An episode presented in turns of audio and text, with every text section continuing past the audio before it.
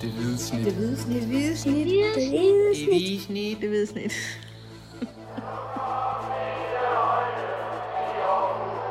Vores bedste dage, de ligger foran os. Let's fucking go, man! Velkommen til avisens andet juleafsnit, hvor øh, Kim Robin og jeg, Dennis Bjerre, vil øh, fortælle en lille AGF-historie hver. I øh, seneste afsnit, der fortalte vi om øh, Magic, målmandstræner i AGF i, var det 24 år, Kim? Ja. Og øh, Stig Tøfting, som øh, ja, også var det næsten lige så lang tid øh, frem og tilbage. Øh, det var sådan en kamp, han der spillede for OB Høj, vi fortalte lidt om der. I dag vil vi fortælle øh, to nye historier. Jeg vil fortælle lidt om øh, Flemming Poulsen, der skiftede fra AGF til selveste Real Madrid en gang midt i 80'erne. Ja. Jeg tror nok, du nævnte på et tidspunkt, at, øh, at vi vil snakke om nogen, der havde været der i Superligaen. Det har Flemming Poulsen jo egentlig ikke sådan rigtigt, men øh, Flemming Poulsen er stadig- faktisk stadigvæk angrebstræner for AGF's ungdomshold.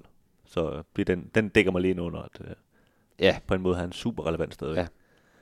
Og øh, hvad vil du tale om, Kim? Jamen, øh, jeg synes, jeg vil snakke lidt om øh, Anders Kure. Oh, Anders Kuh. Sådan en, øh, en lidt overset profil. Øh, eller var han nu også overset? Han blev jo rent faktisk ret, ret kult i, sin, øh, i, de, i de sidste år, han var i, øh, i AGF. Øh, blev også anfører. Øh, men øh, gik, havde jo den her rejse fra, fra meget, meget udskilt og debutant i en tidlig alder. Han debuterede allerede som, som 17 år, fik han sin første kamp, øh, kamp for, for AGF, og havde nogle virkelig, virkelig toffe år som, som ungdomsspiller, hvor, hvor holdet slet ikke fungerede, og nederlagene, de, de regnede ind, og hans præstationer også øh, tit blev vurderet til at være, være ret, så, ret så dårlige. Øhm, så det er sådan lidt en historie, også en, sådan en lille hyldest til, til en spiller, der måske ikke havde det største talent, men som trods alt blev i alt det her øh, modgang, og, og faktisk voksede i det, og, og, og i forhold til det talent, han nogle gange havde, så, så, øh, så nåede han faktisk ret langt og blev en meget, meget populær spiller, blandt, øh, især blandt, blandt fansene. Øh, en meget, meget kompromilløs og dygtig forsvarsspiller, men den anden side af ham var så også, at han var også et, et menneske, der ved siden af læste ned på universitetet, øh, økonomi, øh, og i dag har et fint job over i, i USA. Altså, der var også øh, øh, en boligdel ved siden af, som han hele tiden insisterede på. Øh, det skulle ikke bare være fodbold, og kom nu for helvede. Øh, om når de andre kom kørende i deres fine bil op på, på anlægget, så kom han tristende på en cykel, om det så regnede, stod nede Stænger, ikke? fordi han så ikke nogen grund til, at han ejede en bil, når han boede nede i, i en lejlighed nede, nede i Brammersgade. Så øh, sådan meget jordnær og meget øh, sympatisk øh, AGF-spiller igennem mange, mange år. Øh, ja, som, øh, som jeg synes lige, øh, jeg vil snakke lidt om. Og skal jeg, vi er ikke bare, jeg, jeg, jeg er jo allerede i fuld gang, kan man det sige. er det. Skal vi ikke bare fortsætte med Ja. at snakke om Anders Kuh? Men Anders Kure er jo sådan en, altså, også fordi han var spillet i AGF, fra han var helt lille dreng, til, øh, ja, til han var godt og vel, øh, ja, var det de 30 år, øh, øh, næsten 30 i hvert fald. Øh, så han sådan en rigtig AGF-dreng, og det er jo, det er jo igen det her med, som jeg også snakkede lidt om før, i, i det første afsnit, øh, i forhold til Magic, det her med de her mennesker, der er i en klub i mange år, eller en spiller, der bare er, er vokset op i en klub, og så bare bliver, bliver hængende i rigtig mange år. Dem, dem ser vi jo færre og færre af, og der var Anders Kure jo et, et godt eksempel, og det er måske også derfor, han blev så populær blandt fans, fordi han blev hængende, øh, han udviklede sig, men han var jo også en rendyrket Aarhus-dreng, der, der elskede AGF, og selv har stået ude på stadion og set, øh, set kampe med, med sine helte, da han var helt lille dreng, samtidig med, at han spillede på, på, på klubbens ungdomshold, eller var bolddreng til, til en del kampe også, ikke? Og så fik han så debut, og selv førsteholdsspiller i, i mange, mange år, ikke? Så øh, det var en drengedrøm, der, der, der gik i opfyldelse for ham. Ikke den mest flamboyante AGF'er, der nogensinde har været i, i klubben, men han havde hjertet med, og han var jo en fighter af, af Guds nåde, og det, det elskede folk ham jo øh, for, indtil han så faktisk selv sagde, øh, det var det, jeg har, jeg har brug for, et, at prøve noget nyt. Øh, jeg, vil, jeg, vil, jeg vil et andet sted hen. AGF vil rent faktisk gerne forlænge med ham, da han, da han forlader klubben i, øh, i, i 2014. Og der har han så spillet på førsteholdet i ja, godt 11 år, fra 2003, hvor han fik debut, så til 2014, og, og fået over, over 200 kampe. Så øh, ja, scoret seks mål også. Altså, han kunne også godt lave mål, selvom hans, hans venstre ben var ikke det bedste i verden. Ej, jeg vil også sige 6 mål på 11 år, så med målfejl har han så heller ikke været. Nej, nej, men trods alt midtstopper, ikke? Men øh, jo. der er også nogen, der, der laver færre. På, Kevin Dix, han, det var han lavede på et forår, ikke? Ja, ja, han var måske også sådan lidt speciel Det tror jeg. på den front der. Men altså, øh, ja, Anders Kure, øh, vokset op, faktisk. Og det er jo sådan lidt en kliché, et stenkast fra Fredensvang, men det er ikke løgn. Altså, han er vokset op på, på, på Vegavej, der ligger lige ved siden af, af, af træningsanlægget. Så øh, når han ikke trænede, øh, så gik han jo bare og spillede på noget, noget fodbold med, med kammeraterne og sådan noget. Ikke? Øh, Ja, sin bror Kasper måske. Ja, øh, ja, hans storebror Kasper, som jo fik debut, før han, han gjorde på, øh, på, øh, på førsteholdet. Og man kan sige, at altså Anders Kure, alle ungdomsårene, levede nærmest øh, på, på fodboldbanen, han, han fortalt. Øh, spillede fodbold hele tiden, ikke? Og det er jo meget naturligt, når man, øh, når man et har flere for det, men også måske har en, en storebror, der man ser lidt op til, og han, han så op til, til Kasper Kure. Øh, hans, hans storebror der. Og så var det sådan lidt nemt at, at følge med i hans fodspor og hele tiden øh, måske spille med nogen, der var lidt ældre, eller også da han røg op i, i førsteholdstruppen, der havde han sin storebror inde i truppen og inde i omklædningsrummet til ligesom at, at lære sig nogle ting, og, øh, og også forsøge at skærme ham mod øh, den her noget hårde tone, der var i omklædningsrummet, da, da Anders Kure, han, øh, han, øh, han kom ind i, i, i seniorverden. Det er også noget, han, han har fortalt om tidligere, at der, der var altså en ret hård tone. Øh, og han er jo en meget, meget ydmyg og, og, og sød og, og høflig dreng, og det var hans storebror i øvrigt også. Øh, men det handler også om nogle gange, at man også kunne sige lidt fra, for man kan heller ikke, heller ikke bare sidde hen i et hjørne og så bare tage imod. Så, øh, så kommer man heller ingen steder i det, i det øh, ret hæftige hierarki, der var i AGF på, Ja, på det her vi, tidspunkt. hvis vi lige skal sætte nogle navn på, så er det vel noget Brian Sten Nielsen og Stig Tøfting og sådan noget.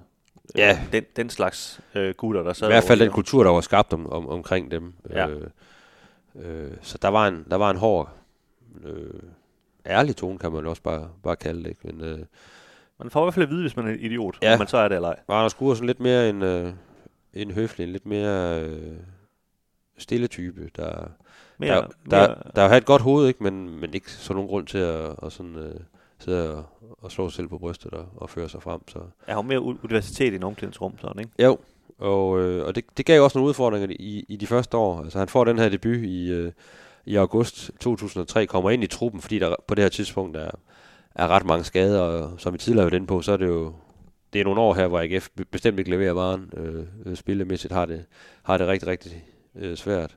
Bliver skiftet ind mod, øh, mod FC Midtjylland med, med 18 minutter igen af, af kampen, da, da Morten Petersen han bliver, han bliver skadet ind på banen. Endnu en, en, en AGF-skade. Stillingen er 3-3, da, da Anders Skure han, øh, han kommer ind, og som han har fortalt mig i et interview, så var han, han kan huske, han var, han var virkelig nervøs, og ikke bare nervøs, han var rystende nervøs. Så altså virkelig, virkelig nærmest bange for at komme ind på banen. Øh, for han vidste jo godt, hvad, hvad AGF var for et sted, og er for et sted. Altså det her pres, ikke? Og han var trods alt kun de her 17 år. Men han kommer ind og får en succesoplevelse. AGF vinder kampen øh, 5-3, og storebror scorer også, og alt er godt, og stemningen er, er god. Så det var trods alt en, en god start. Men der ventede nogle, nogle rigtig hårde år for Anders Kure efterfølgende, fordi øh, han var en af de spillere, der fik, virkelig fik på puklen øh, fra fansene og fra, fra, fra pressen og, og, og hele vejen rundt for, for de manglende præstationer øh, hos AGF generelt på holdet, men også hos mange af spillerne.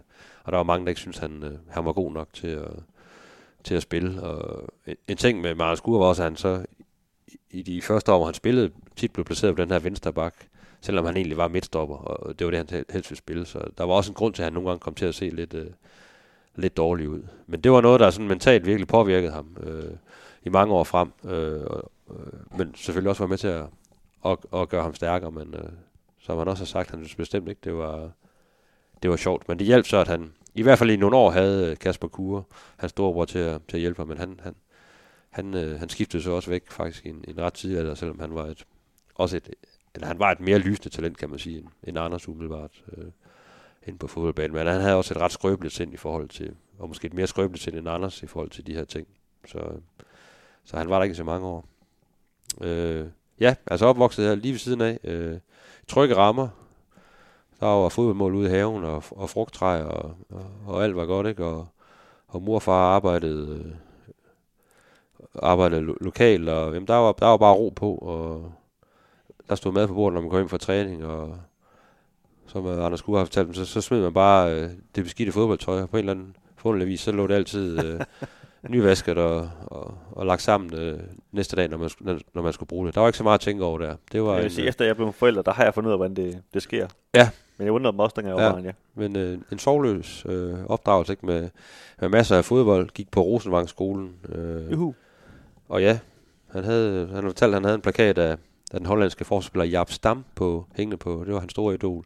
Og Manchester United var hans, øh, var hans hold. Øh, Selv Jaap Stam, han var sådan, han var sådan en hård hund, ikke? Altså, Jo. det er jo slet ikke sådan, jeg ser Anders Skure selv, faktisk. men han var jo rent faktisk en hård hund. Men ikke, ikke sådan af sind, men sådan spillemæssigt. Han gik jo, han gik jo til, gik jo til stålet, ikke? Øh, ja, og som sagt, øh, spillede fodbold hele tiden, og var bolddreng over at se, se dem spille. Så var der lige, et, lige en, en periode øh, på et år til halvanden, hvor han mistede interessen lidt for fodbold, og synes det hele var lidt, øh, lidt for træls, og det var noget med en træner, der kunne, kunne huske hans navn, og det var så regn til den træning, så, så kan han ikke lide at spille mere. så det, det hele var lidt irriterende, men så, han, så begyndte han til badminton, i stedet for i Aarhus AB. Og, øh, og spillede der øh, et par år faktisk. Øh, men øh, kom til at savne fodbolden og kammeraterne igen og vente vendte, vendte så tilbage. Og så gik det faktisk stærkt. Kom ret hurtigt på U16-landshold, og så øh, har faktisk, øh, jeg tror han har 28 ungdomslandskampe øh, fra U16 op til U20, så han, han var jo, kan man sige, øh, langt frem i talentbussen trods alt. Øh, Ja, det er også, som, øh, som, for, som forsvarsspiller, ikke? Det lugter også af et større talent, end jeg egentlig husker ham, Ja. da han kom frem, ikke? og som man har fortalt spillet på altså på overgang med, altså med Morten Duncan, øh, William Kvist, Nicky Simling og Kasper Lorentzen, sådan nogle typer der, som, som jo nåede ret langt i, det, i deres karriere. Ikke? Øh, så det var det niveau, han ligesom, han ligesom øh, var på der. Øh, og blev formet af en Kasper Bukke, øh, ungdomstræner i AGF og senere tal- talentchef, øh, og også øh, i den allerførste tid, hvor han startede med at spille, var det en Per Thune, der, der faktisk var, var inde over, som man husker. Øh, så ja, men han blev kastet for løverne som, som 17-årig, øh, som AGF-spiller, og, og nej, det var ikke, øh, det var ikke sjovt, men, øh, men han, øh, han fik rystet af sig, og langsomt, stille og roligt fik han jo ligesom spillet sig op, kan man sige, i hierarkiet i, i, i AGF. Øh, der var også byer, hvor han ikke spillede så meget, men, men han, var, han var ret markant, når han så spillede, øh, øh, fordi han netop gik, gik så helt hjertet ind i, i alt, og det kunne AGF-fans altså godt lide der, de måtte jo have et eller andet at hænge deres hat på, når, når resultaterne de ikke, øh, de ikke fulgte med. Og så var det de her fighterbetonede spillere, der tit, øh, de, de, de, de tit kastede deres, øh, deres kærlighed øh, over. Ikke? Øh, og så har man også selv på, været inde på, men han, han kunne jo sagt have knække nakken undervejs. Øh, for han var jo sådan en, fodbold er ikke alt, så hvorfor stoppede han så ikke? Men han elskede bare så meget at spille fodbold, og han elskede AGF som klub og som øh, institution, at han, han ville simpelthen have det til at lykkes. Han ville øh, knække koden og, og, og vise omverdenen, at han ikke var så dårlig, som, som rigtig mange havde råbt ham ind i hovedet de, de første år, øh, da han var i, i førsteholdstruppen. Så det blev faktisk nærmest sådan en mission for, for den her ellers øh, venlige unge mand. Øh, En protest. Ja, og, og man kan jo sige, at det lykkedes for ham, fordi de, de sidste sæsoner, der rendte han altså rundt med anførerbind, og, og var nærmest sådan en, jeg kan huske, vi, vi skrev nogle gange nogle artikler, hvor hvis, hvis, ikke, hvis Arne Skure var skadet eller havde karantæne, så, så tænkte man, hvordan fanden skal det lige gå? Så kan de slet ikke hænge sammen i det, i det forsvar der, ikke? Så han blev faktisk sådan øh, en, øh, en ret vigtig figur på, på holdet, og ja, og en kul figur i forhold til, til, til publikum, der også fik skrevet nogle sange omkring ham og, og, og sådan noget, ikke? Så der, der, der, der stak han alligevel lidt ud. Men, men stadigvæk, altså blev jo aldrig verdens bedste fodboldspiller, Nej. man skal sige. Og altså, det, det indrømmer han jo også selv. Altså, der, der var nogle mangler, det, men han, han spillede med det, han havde. Og det var, det var først og fremmest fighten og, og den der kompromisløshed i, i, i, i duellerne. Og ja, så havde han jo den her... Han uddannede sig til økonom ved siden af. Øh, med, med ganske fine karakterer, som jeg har, som jeg har hørt ikke? Og har jo efterfølgende, efter han har stoppet karrieren, nu røg han jo så til, i 14 år røg han jo så til FC Vestland. Han havde jo drømt om et udlandseventyr.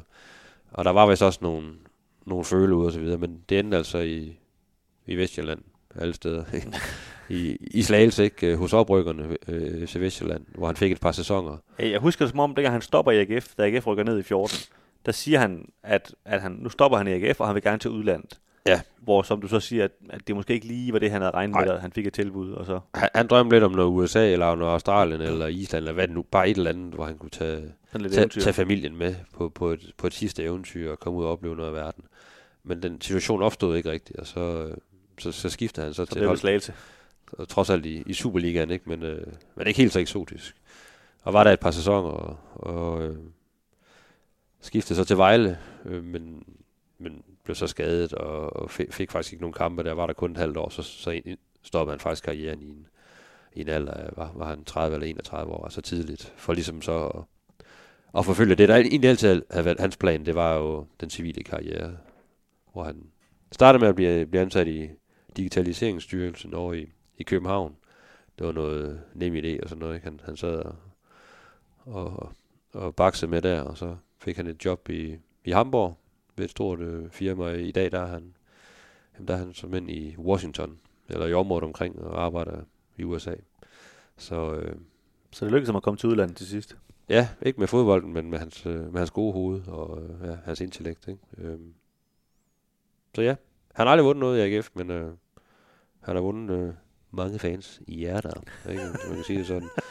Og ja, det gjorde jeg, jeg, jeg synes bare, det er, det er bare en fed historie, at, at, at der er også nogen, der, der ikke spiller så meget for, øh, for at træde ind på en helt stor scene. De, han skulle kende godt begrænsningen på sit talent, men øh, han havde alligevel lige noget, han skulle, skulle bevise, inden han så helt efter planen valgte at, at stoppe i en, en forholdsvis tidlig karriere. Eller alder. Ja, ja præcis. Og kan man sige, når, øh, hvis nu FCK de begynder at lave sådan en eller anden uh, Hall of Fame for den samme periode, som Anders Kure spillede, så er det jo sikkert sådan noget med, at han vandt seks mesterskaber, og han nåede 8. finale i Champions League, og hvad ved jeg. Det ligesom har opnået. Og der kan man sige, der har i den tid, Anders Kure var i AGF, det er jo bare en, det er en anden, kan man sige, tid. Det er sådan lidt mere en, en antihelt, eller hvad man skal sige. De, de har, øh, fansen har måttet ty til i den tid, ikke dem, der ligesom, der holdt ud og, og blev med med at, at kæmpe, selvom at, øh, alt ja. sådan set gik imod dem, ikke? Øh, og, og man kan sige, alt, alt jo bare skreg, kom dog væk fra den klub, fordi der er ikke noget, der fungerer, ikke? Altså, ja, eller hvorfor spiller du øh, på det her niveau? Det, det er du ikke god nok til, var der også mange, der, ja. der fortalte ham øh, i, i lange perioder, ikke? Men øh, han, øh, han, øh, han, han blev i det, og, og fik jo noget belønning, kan man sige, de, især de, de sidste sæsoner, han havde i AGF, hvor, hvor publikum virkelig øh, tog ham ind og, og hyldede ham for, for den indsats, ikke? Så på den måde, der, der vandt han til sidst, uden at han nogensinde øh, vandt ind på, på banen sådan øh, trofæmæssigt. Ja, lige præcis. Så ja, ja. det var lige et, øh, et skud ud til, til Anders Kure. Anders Kure, meget, meget sympatisk mand. Ja. Jamen, øh, så hopper vi til øh, Flemming Poulsen, og nu sagde du det her med Kure, sådan, han, han måske aldrig var det største talent, eller det mest ombejlede spiller osv., selvom han selvfølgelig havde et vist talent, og han også spille ungdomslandskampe og sådan noget, ikke? Men, men Flemming Poulsen her, som, som jeg vil snakke om, det er jo sådan den modsatte historie, eller hvad man skal sige. Det var jo måske det største talent, som, som AGF egentlig nogensinde har haft. Øh, helt ekstremt ombejlet allerede dengang han var, øh, han var 17 år gammel, øh, og spillede faktisk ikke i AGF i, i særlig lang tid af samme årsag, fordi at, at topklubberne i hele Europa, de, de stod i kø for at, at købe ham, og det er det, historien sådan lidt handler om. øhm, Flemming Poulsen, for dem, øh, jeg ved ikke, om der er nogen, der er unge nok til, de slet ikke aner, hvem Flemming Poulsen er, men han, øh, han ender med at blive europamester for, for Danmark som, øh, som angriber. Øh, scorer faktisk slet ikke nogen mål ved, ved den slutrunde, men har stadigvæk en utrolig stor ære, at, at det her danske hold, der overraskede alt og alle og vandt over, ja, stor, over Tyskland. stor aktie i det, ikke? Øh, han, han var et knokkelhoved jo. Altså, ja, han, han gav sig også altid fuldt ud. Øh, og arbejdet i holdets tjeneste. Ja, lige nu ikke? Så, øh, og kan man sige, en, en af de klart mest kendte for det her hold, sammen med Brian Laudrup og Peter Schmeichel, ikke? Øhm. Jo, og havde jo en, en stor karriere i, i udlandet. Øh, ja. Spillede for Dortmund blandt andet, ikke? og PSV Eindhoven, hvor, hvor han gjorde det rigtig godt. Ja, præcis. Øhm, men der sker det, at øh, Flemming Poulsen spiller i, ude i Viby. Han, øh, han kommer fra Viby, og øh, det gør han egentlig ret godt, og hans, øh, eller formanden i Viby på det tidspunkt, han hedder Ernst, nu skal jeg lige se, hvad, og det er Ernst Holm. Ja, Ernst Holm. Han, øh, han ser egentlig ret hurtigt, at han siger til, eller i hvert fald fortalte Aarhus stiftstiden efterfølgende, at han siger til, til dem, der gad at høre på det, at allerede som femårig, der løber Flemming Poulsen rundt og er langt bedre end de andre, og han siger til dem, at altså, ham der, han kommer på landsholdet en dag, det kan jeg se. Øh, fordi at, ikke udover, at han bare helt åbenlyst var bedre end de andre, så, så tudede han også, hver gang han tabte, og det så ham ind i så det, et sundt signal, for det vidste han, det var, det var sådan noget, der kunne drive ham frem, øh, fordi han, han ville noget ham der. Øh, jeg ved også, at øh, du har engang lavet en historie med ham, Ernst der, Kim, som øh, engang også har mødt øh, Flemming Poulsen efterfølgende. Ja, efter han var skiftet til AGF. Så... Ja, fordi der, altså, der sker jo så det, at han, han, han spiller i Viby, og hvis man spiller i Viby, så øh, i hvert fald dengang, kunne man ikke rigtig lide AGF. Øh, så så der, han, han er faktisk altså 17 år i det, han skifter til AGF, Flemming Poulsen, fordi han, han simpelthen bliver nødt til at gøre det for at, at gøre noget ved sin karriere, men altså, han burde have gjort det som 13-årig eller et eller andet. Ikke? Så, så god var han jo. Men han venter jo egentlig ret længe, øh, og på trods af det, så, øh, så møder han ikke sådan ligefrem opbakning for, og, og tak for, tak for årene fra, fra formanden for, for Viby IF. Nej. Jeg tror, han, han fortalte, at han havde, han havde mødt... Øh, jeg tror, Flemming Poulsen arbejdede som flaskedreng. Det er en lokal øh, brus, eller købmand eller sådan noget. Ja. Og så havde han mødt ham efter, han var skiftet, og så har han virkelig... Så har han skældt ham ud, for at han var skiftet til AGF. Lidt, lidt, øh, lidt sjovt, når han, når han også selv øh, i samme moment har fortalt, at, øh, at han godt kunne se, at Flemming Poulsen, han, han godt kunne drive det rigtig vidt, ikke? Men der var, der var bare en skillelinje der, men øh, man skiftede i hvert fald ikke til AGF øh, Nej. fra Viby, selvom og det, det lyder helt øh, vanvittigt i dag jo. Ja, det gør det, og han, jeg ved ikke, om formanden så åbenbart forestillede sig, at han skulle spille på landshold fra Viby, for han havde forestillet, at han skulle på landshold den dag.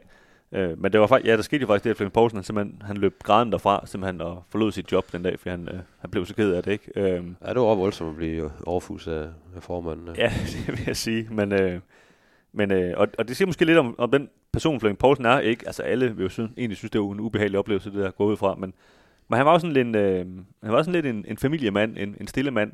Så al den her ombejling, han, han ender med at få, da han kommer til AGF, han blev kåret til årets fund i 1985, og, og sådan fra start af øh, er der egentlig meget opmærksom på, at, at der er så talent her ud over, ud over det sædvanlige. Ikke? Men det bryder han så egentlig ikke sådan specielt meget om, og han vil egentlig hellere gå og, og gemme sig en lille smule. Øh, Øh, men det, det er lidt svært, når man er så, når man er så god. Øh, Danmark de kommer jo til VM i Mexico i 1986. Første gang Danmark nogensinde kvalificerer sig til, til VM. Og, øh, og der er snak om, om, om Flemming Poulsen her, han, øh, om han skal med. Øh, men han vælger faktisk at sige fra, fordi han ikke øh, har gjort sin øh, studentereksamen færdig på Viby Amts Gymnasium. Han er lige ved øh, eksamenerne her på det tidspunkt. Og han vælger simpelthen at meddele til Piontek, at øh, han kan ikke deltage, fordi han skal til eksamen. Ja, øh, det var øh, lidt af en historie, i hvert fald i lokale medier dengang. Ja, lige præcis. Og det, de landstækkende, ja, faktisk. og han, han blev jo meget berømt på det, ligesom at, for at sige fra på den måde, ikke? Øh, og det vil jo ikke ske i dag. Altså, det, det, jeg kan simpelthen ikke forestille sig den historie i dag, at, at nogen ikke øh, tager til et VM, fordi de skal gå i gymnasiet, vel? Altså i dag, der, der gennemfører de nærmest ikke øh, gymnasiet halvdelen af dem, fordi at, at fodbold er så vigtigt, og, og man, man tror, at man kommer til at tjene så mange penge på det, at det kan godt være ligegyldigt og, og lære noget som helst, ikke? Men, øh, men Flemming Poulsen, han, øh, han synes nu, at, øh, at det var ret vigtigt. Øhm, der, er jo, der er jo rigtig, rigtig mange klubber, der, der har kigget på ham. Øh, Barcelona, AS Monaco, som er rigtig store på det tidspunkt. Ajax Amsterdam, som er en af de allerstørste klubber. Øh, Real Madrid, som også dengang var en, var en kæmpe klub. Øhm, og det kommer faktisk så vidt, at, øh, at Real Madrid, de, øh, de sender deres øh, cheftræner, Leo Benhager, øh, til Aarhus. Øhm, dengang var det jo sådan, at øh, vi er jo tilbage i, øh, i 1985-86 her, at, øh, at en klub som Real Madrid, de må kun have to ikke-spaniere på holdet.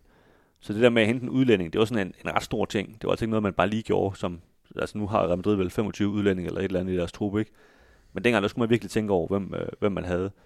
Og de havde øh, Rocco Valdano, som var verdensmester med Argentina, og de havde Hugo Sanchez, øh, mexikaner, der kunne... Øh, kæmpe, kæmpe stjerne. Ja, kunne lidt tricks, ikke? Øh, det var de to udlændinge, de havde, så, så kan man sige, det, det var jo de helt store stjerner. Og så skulle jo nogle af de spanier, de havde, skulle jo ligesom være backup til de her gutter her, ikke? Så bare, bare det, at de ligesom tænkte, at øh, Flemming Poulsen skulle ind i den ramme her, var jo egentlig ret vildt bare i sig selv. Øh, men Leo Benhakker, han kommer den 4. maj øh, 1986, der, øh, der bliver han simpelthen nødt til at komme op til, til Aarhus for ligesom at se. Nu har jeg hørt så meget om, øh, om den her dansker her, og det er blandt andet Henning Jensen, der har spillet både for øh, AGF og, og Real Madrid, som ligesom har sladret til, til kongeklubben dernede om, at øh, der er altså et ret stort talent øh, rundt deroppe. Så han kommer op og kigger, og det er en kamp mod, øh, mod Brøndshøj. Som sagt i, i maj 86. Øh, det er faktisk den sæson, hvor AGF de ender med at blive mester. Det gør de så om efteråret, fordi man spillet omvendt øh, kalender ja. det tidspunkt. Så det er ikke sådan lige en af, en af slutkampene, men, men alligevel er det egentlig ret sigende, at, at der var 5.500 tilskuere til den her kamp mod Brøndshøj. Så, så sådan nogen kogende stemning var der jo ikke lige frem i, i Aarhus, selvom at, at man havde et hold, der, der endte med at blive dansk mester. Nej, det var Brøndshøj. Ja, det var Brøndshøj, ja ja. Øhm, men, øh, men øh, Leon Benhag, han, han er altså på, på tribunen her, og øh, han, han ender faktisk med at, øh, at sende et, øh, et brev, eller skrive et brev til øh, Flemming Poulsen, som øh, da jeg lavede en artikel om det her for et par år siden, Flemming Poulsen, han, han viste mig. Øh, han har skrevet det på sådan et uh, Hotel Ritz-papir, fordi han boede på Hotel Ritz her på, på Banegårdspladsen i Aarhus. Jeg vil lige læse lidt op for, for brevet, som selvfølgelig er skrevet på engelsk, men jeg vil så venlig at oversætte det. Sådan. Øh, efter at have set kampen, så vil jeg mene, at det er en god løsning for dig at komme til Castilla, som er Real anden hold, mens du arbejder med mig hver dag sammen med førsteholdet, og du vil spille adskillige kampe for Real Madrid. Undgå at gøre noget med andre klubber, indtil du har været i Madrid og har talt med præsidenten dernede.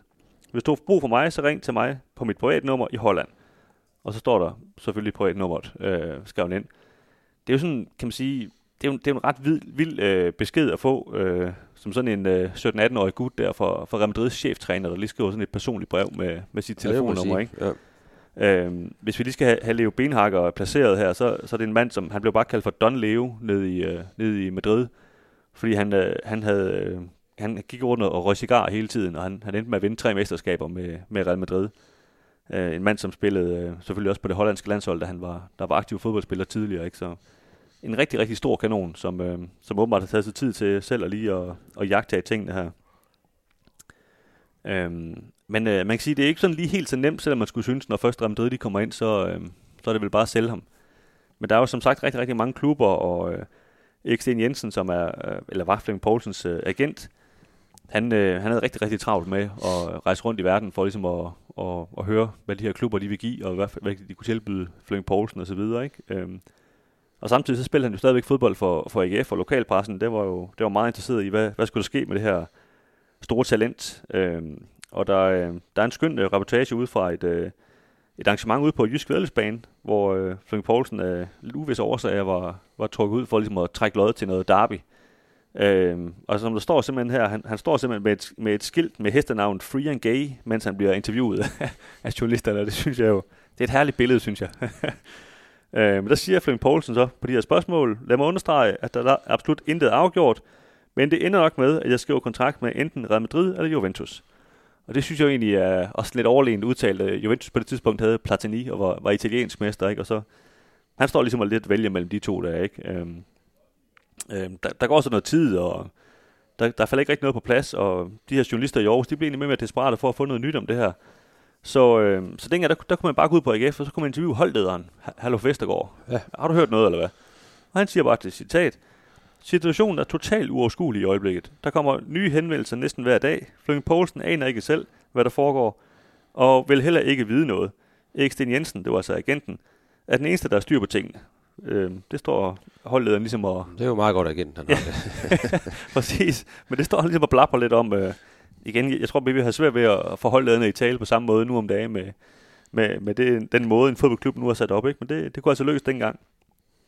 Øh, ja, hvor kom vi til i historien her? Så øh, jo, der, der sker jo sådan lidt nu, at, øh, at Real Madrid, de, de er stadigvæk meget interesserede. Øh, men, øh, men Ajax er også interesseret. De, Ajax, de havde på det tidspunkt en, øh, en træner, der hed øh, Johan Cruyff. Johan. En øh, ret stor skikkelse. Øh, vandt øh, hvad det, Ballon d'Or, altså verdens bedste fodboldspiller, tre gange som, øh, som aktiv. Øh, på det her tidspunkt, det er jo så i, i øh, slutningen eller midt 80'erne, der er han jo ikke blevet en træner i Barcelona endnu, men, men ender med at blive sådan et træner-ikon i FC Barcelona, hvor ja, nærmest halvdelen af, af verdens øh, fodboldtrænere i øjeblikket, de, øh, det går nærmest en, en direkte linje til den måde, Johan Cruyff gerne vil spille fodbold på, og så videre, ikke? Så, så lidt af en mand, og han, øh, han vælger simpelthen også at komme til Aarhus for at se på for Flemming Poulsen. Og det, øh, det får Flemming Poulsen ikke noget at vide om på forhånd, men han får bare at vide efter en kamp, at øh, en AGF-ansat, der siger, at øh, Johan, Johan Cruyff har været at se kampen, og han, øh, han vil gerne tale med dig. Han står ude på parkeringspladsen. Men det øh, 18-årige øh, Flemming Poulsen, der gik i gymnasiet, det, det gad han sgu ikke. Øh, da jeg interviewede Poulsen for, for et par år siden, der siger han så, øh, øh, jeg var lidt generet øh, og en ung mand, og jeg var umoden, øh, så jeg faldt ikke bagover, fordi Cruyff han ville hilse på mig. Øh, jeg havde ikke mod til at sige det til ham selv, så jeg cyklede bare hjem øh, til, mit, øh, til mine forældre ude i Viby. Og det er jo egentlig, jo egentlig overlegen nok. Det må sige. Johan Cruyff, han står der, der og kigger ud. Det start, så var vel til, at Pep Guardiola, han står ude på parkeringspladsen og vil snakke med, med Adam Brahim. Han har sagt, dengang han spillede i AGF, ikke? men det, så synes han skulle bare hjem. Det er ham, han skulle ikke snakke med. Øhm, og der, øhm, og kan man sige, Ajax er jo på den måde meldt deres interesse, men man blev måske også lidt fornærmet over, at, øh, at Poulsen ikke engang gad hilse på dem. Øhm, og det forlød ligesom også, at, at Poulsen, der, der først Real Madrid, de havde vist sin terrasse, og Benhakker havde jo lagt det godt ord ind her, der, der var ligesom, det var dernede, han gerne ville.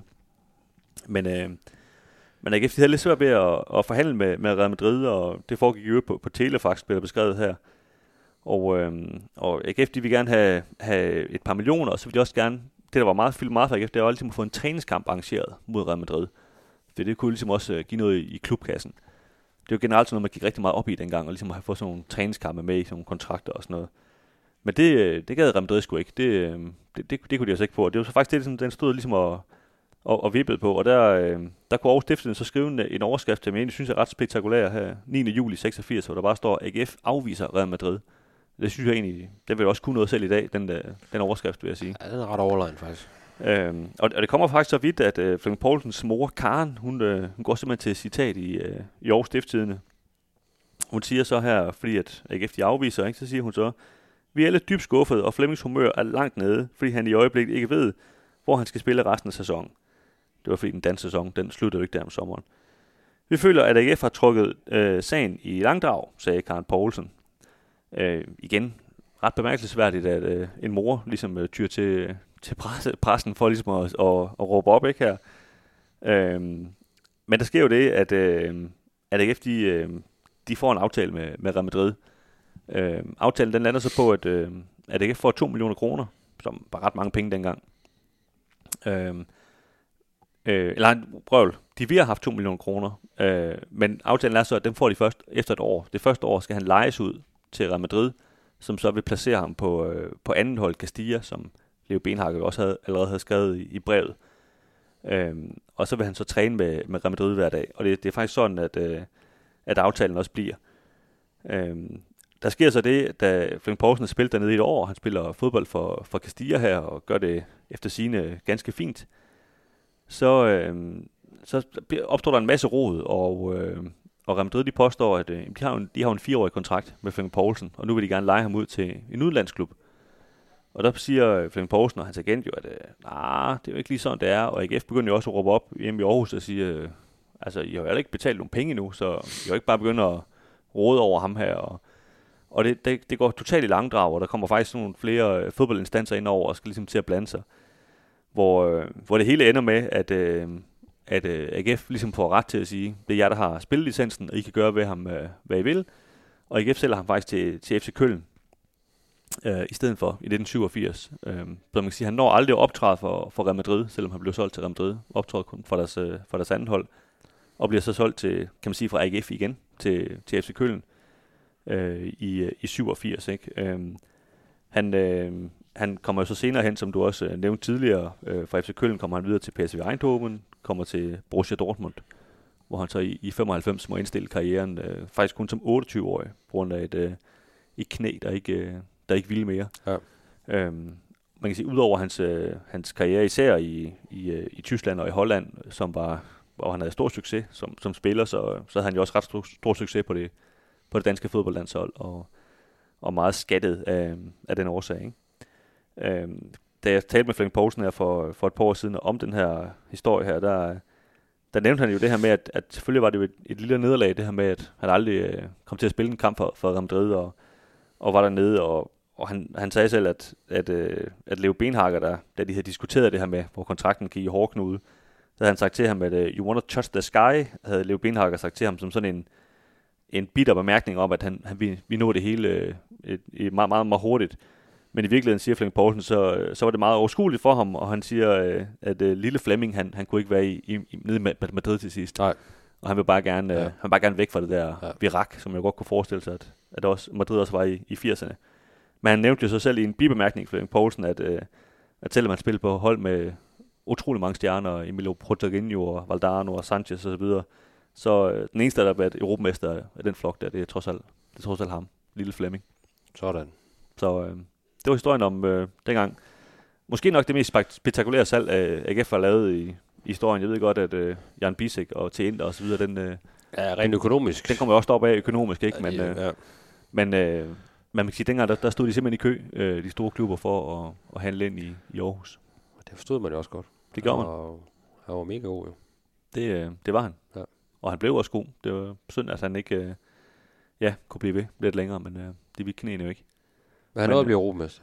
Det gjorde han. Det, Og i det øvrigt, er jo ikke mange, der når det. Nej, det er det ikke. Og i øvrigt mand, altså man kan jo, man kan jo spotte ham en gang imellem ude på, på Fredensvang. Øh, som sagt stadigvæk øh, angrebstræner for deres øh, ungdomsspillere, og har jo også været øh, assistenttræner i AGF på et tidspunkt, og, og han bor jo lige i nærheden, så han kan godt lige, lige kunne, mod, kunne mod se træningen en gang imellem og sådan noget. Det, det er trods alt også lidt hyggeligt at, at se sådan en kapacitet i Aarhus stadigvæk. Det vil jeg give dig ret i.